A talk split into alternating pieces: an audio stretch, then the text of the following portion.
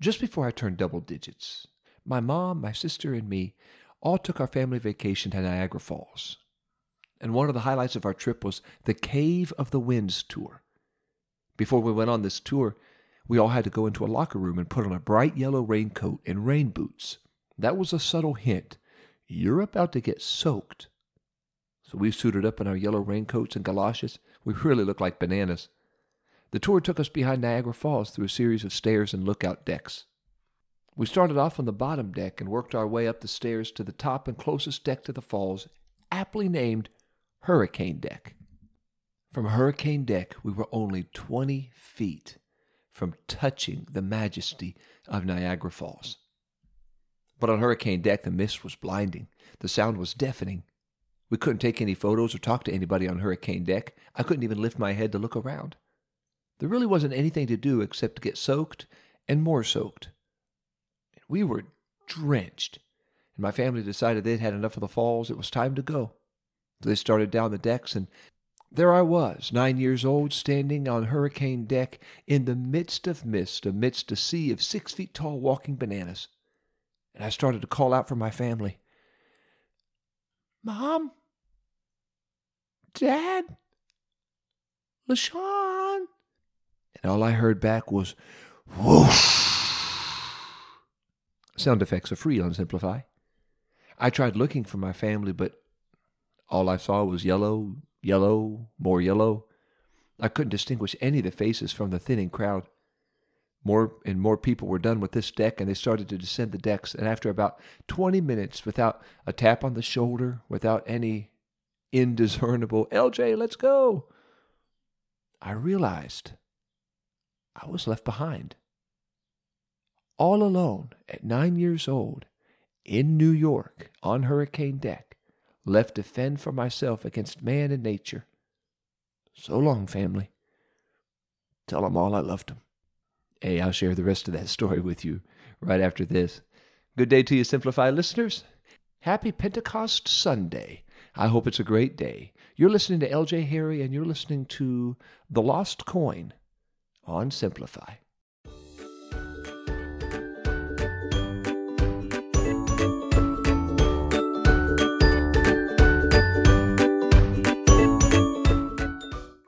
Mom, Dad, LaShawn, they finally made it to the bottom of the decks and back into the locker room. That's where and when they took inventory. Okay, let's see here. We've got Mom, yes. And Dad, yes. And LaShawn, yes. Mom and Dad had this nagging feeling they were leaving something or someone behind, and all of a sudden my mom said, Kevin! No, she looked around. She thought, LJ? LJ, LJ? No, LJ. I was hanging out with Kevin McAllister in Chicago. They realized they'd left their nine year old up there somewhere, but where and how?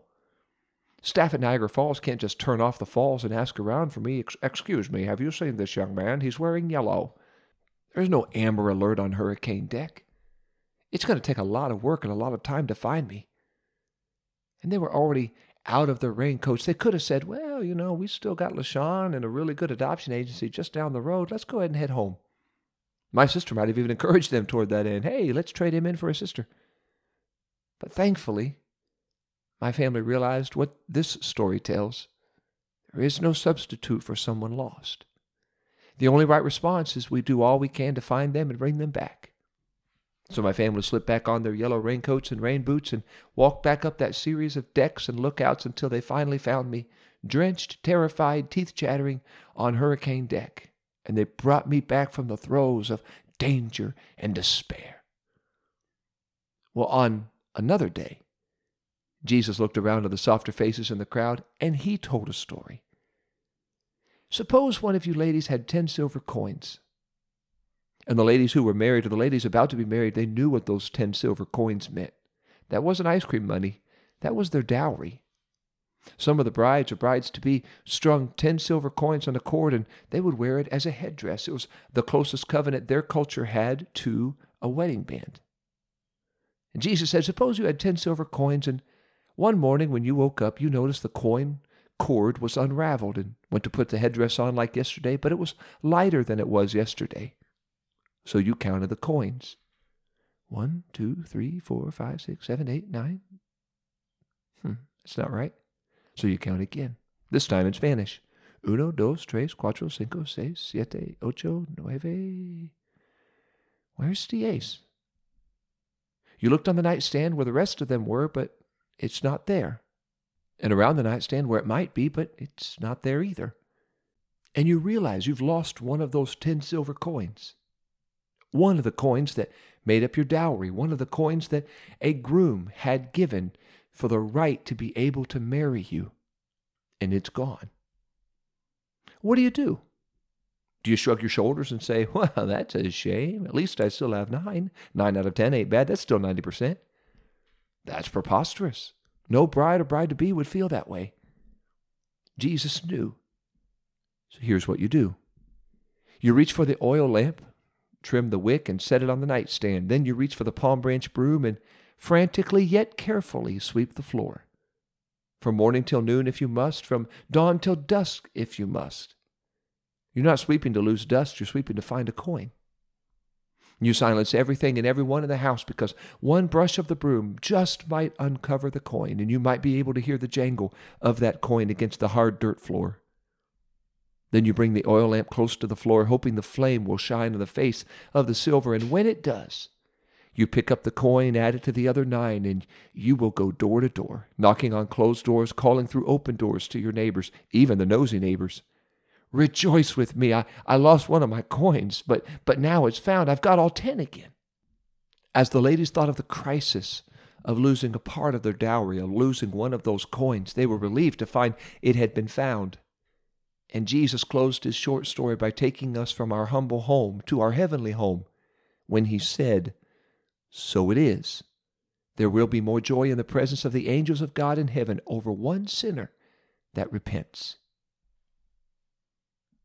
In this very chapter, Jesus told a story about a lost sheep and a lost son. In each of those stories, Jesus shone the lamp of his word on a very well known truth. It's possible for sheep to wander off and be lost in the wilderness, and it's possible for a son to walk off and be lost in that big cold world. And we heard about both of those in a podcast episode called Sheep and Sons. But in this story, Jesus shone the same truthful light on a lesser known truth.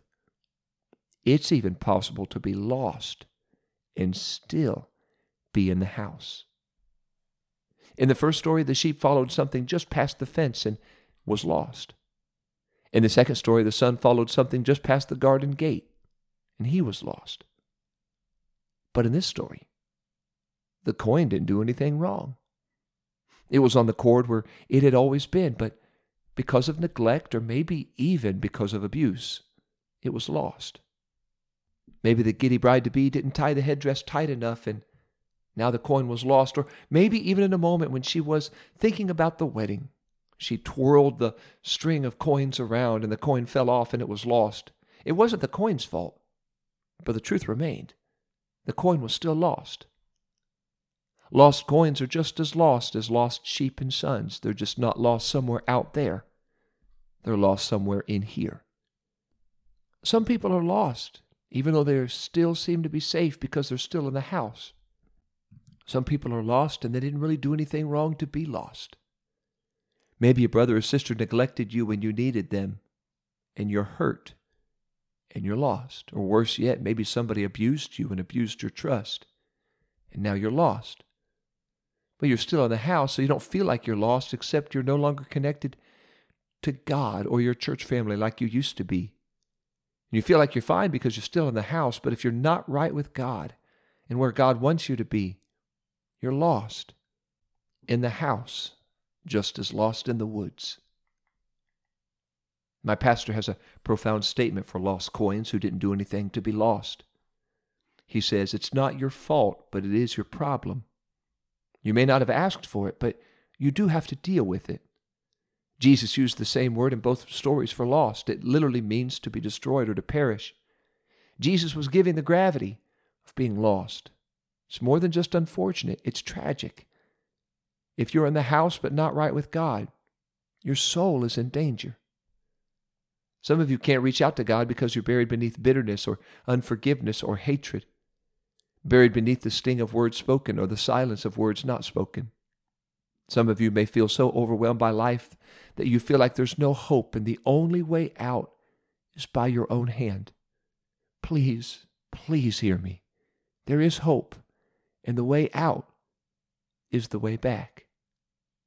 You can be in the house all your life and still be lost for all eternity. So I am pleading with those of you who are lost in the house, you still have time to offer forgiveness or ask for forgiveness or ask for help or healing. Get help and get right with God again. No matter how you feel, there is no substitute for you in the kingdom of God. If so, our bride to be would have skipped down to the market, paid the going rate for a silver coin, added it to the cord, and she would have had ten again. But there is no replacement for the one coin that's lost. Each coin was a gift from her bridegroom. Each coin mattered. So do you. If you're lost, even if you're in the house, Someone else might be teaching your class or singing your part on the praise team or driving your van route or sitting in your chair closer to the altar, but make no mistake, no one else can take your place because there is no substitute for your soul in the kingdom of God. If you're lost, even if you're still in the house, just stay in the house and reach out to God for His help. Reach out to God in repentance and allow God and His church to sweep and search until we find you and He and we restore you to health and healing and wholeness again. You will hear heaven rejoice above you, and your whole church family rejoice beside you. I want to pray. Please pray with me right now. Maybe you are the one lost. I want to pray God will reach for you and your church family will reach for you and sweep and search until they find you. Or maybe you know someone who is lost, even in the house. I want to pray that God would use you to minister to them and sweep and search for them until you find them and help bring them back to healing and wholeness and right relationship with God again. Lord Jesus, I come to you today with a, a heavy heart. For those who are lost, even in the house, I come to you, God, pleading, praying. You would reach for them, minister to them, God for those who have turned cold toward you and turned against you or turned their back on you, even if they're still in the house, God, I pray you'd reach for them, minister to them, Lord, soften their heart again under repentance. For those who feel overwhelmed, who feel like there is no hope, I pray, God, you'd minister to them. Jesus, give them hope. Let them know you love them. Let you, them know your church family loves them, I pray. And help your church family to love them, to sweep for them, search for them I'm asking you today, Jesus, to minister to all of those who are lost, even in the house. God, help them, bring them back to right relationship with you again, Lord. I'm asking you for your help, your healing, your wholeness. I pray it. I thank you for it, for your grace and your mercy. Restore those who are lost, no matter where they are, restore them to you again. I pray this and thank you in the precious, lovely, wonderful, merciful name of Jesus. Amen. Hey, if you know somebody who needs this episode, please share it with them. Be sure to click subscribe. Be sure to click share. You won't have to miss an episode of Simplify, and no one you love and care about will have to miss an episode either. So be sure to click subscribe. Be sure to click share. Speaking of episodes of Simplify, we are as close to a 100,000 downloads as I was to Hurricane Deck. So I am so excited and thankful you made Simplify part of your devotional walk. Continue listening and cross that 100,000 download threshold with me, and we will rejoice together. Be sure to click to head over to pentecostalpublishing.com. Got some great resources. A couple of books I've written. One's called Simplify, which is the devotional that launched this podcast. The other is 10 Words, a practical look at the 10 Commandments. You can get both of those on pentecostalpublishing.com. They're both available for Kindle on Amazon. And then also, you can pick them up if you live in this Mount Vernon, Ohio, Knox County area. You can pick them up at our charming bookstore, Paragraphs, at the corner of South Main and East Ohio. Next week, I'm going to share another story with you Jesus shared with us, and this one is called The Older Brother. And I'm looking forward to sharing that with you next week, and always look forward to walking closer with Jesus as we walk through Simplify.